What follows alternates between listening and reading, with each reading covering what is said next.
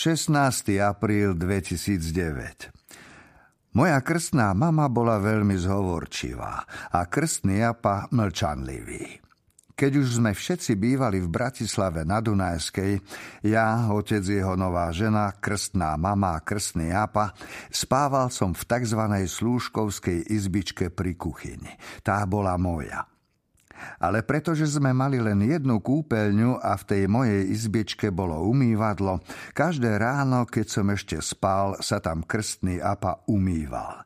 Šplachotal a vzdýchal. Ja som sa zobudil, on sa na mňa pozrel do pol pása nahy a povedal mi Mias! Vlastne som vtedy ani nevedel, že to po maďarsky znamená, čo je. Vnímal som to ako jedno slovo. Mias. A myslel som si, že je to taký ranný pozdrav. Ale bol to len relikt minulosti. Moji rodičia, moji príbuzní chodili ešte do maďarských škôl. O starých rodičoch ani nehovorím. Byť koncom 19.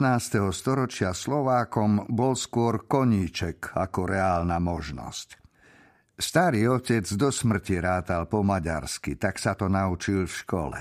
Takže to mias krstného ápu bola taká spomienka na mladosť.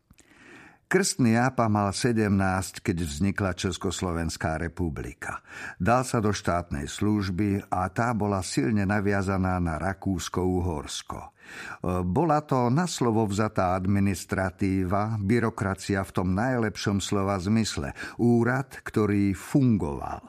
A dostali ho do rúk mladí Slováci. Keď sa krstný apa dostal k úradu, mal 20. Keď on po 48. prišiel, mal 50. Počas tých 30 rokov si zaúradoval do sítosti. Ale, ako som už spomenul, bol mlčanlivý a s krstnou mamou nemohli mať deti. Preto chodila každý rok do Františkových lázni. Verila, že jej to pomôže. No už neviem, či verila, lebo vraj deti nemohli mať kvôli krstnému apovi. Dokonca krstná mama raz otehotnela. Zase vraj s Emilom Rúskom, riaditeľom rozhlasu za slovenského štátu a potom zakladateľom Sľuku. Neviem, či to tak bolo, ale hovorilo sa. A keď som chodil k krstnej mame na návštevu, keď už žili v Bratislave, vyzeralo to asi takto. Krstný apa sedel v kresle a mlčal. Len z času na čas mávol rukou nad rečami krstnej mamy a povedal daromniny. Otec sedel na gauči a mlčal tiež. Len krstná mama stále rozprávala.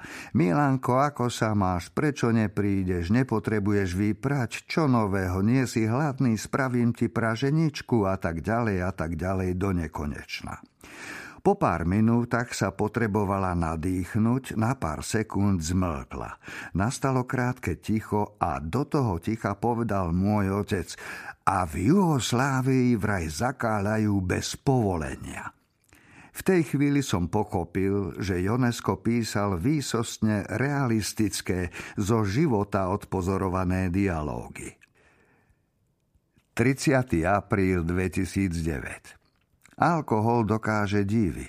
Rozviaže jazyk mlčanlivým, rozveselí smutných, osmelí nesmelých. Mňa vždy osmelil v styku so ženami. Bez alkoholu som býval mlčanlivý, smutný a nesmelý. Dievčatá takých nemajú rady. Majú rady takých, ktorých dokážu rozosmiať. V tom je ten problém. Za triezva som dievčatá rozosmiať nedokázal. Nebolo im smiešne to, čo som za smiešne považoval ja. Pod vplyvom alkoholu sa to zmenilo. Nie, že by som zľavil zo svojich humoristických kritérií, ale bolo mi všetko jedno. Či sa smiali alebo nie, nevzdával som to. Vtipnosť som nahradil obdivom, lichvotkami, kurizovaním.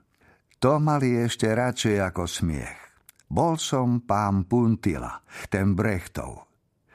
Triezvy bol krutý a neľudský, opitý bol láskavý a veselý.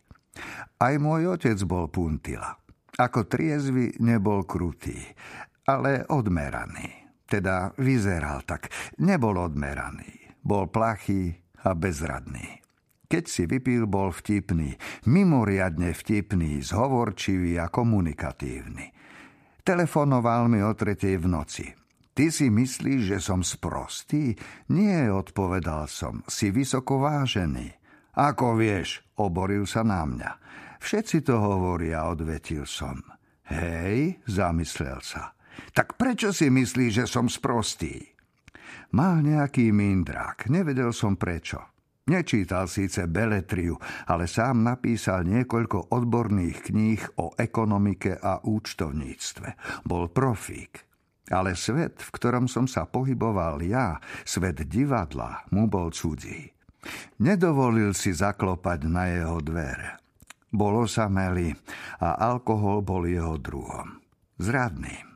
Nevedel, kedy prestať a potom sa to končievalo tristne.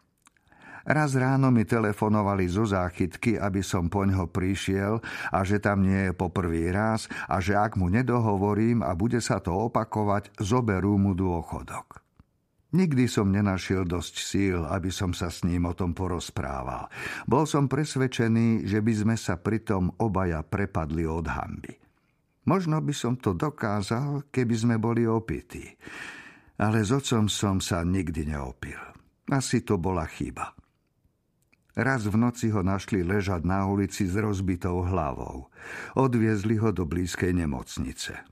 Keď som tam prišiel, už bol mŕtvy. Nikdy sa nedozviem, ako umrel. Dúfam, že bol veselý.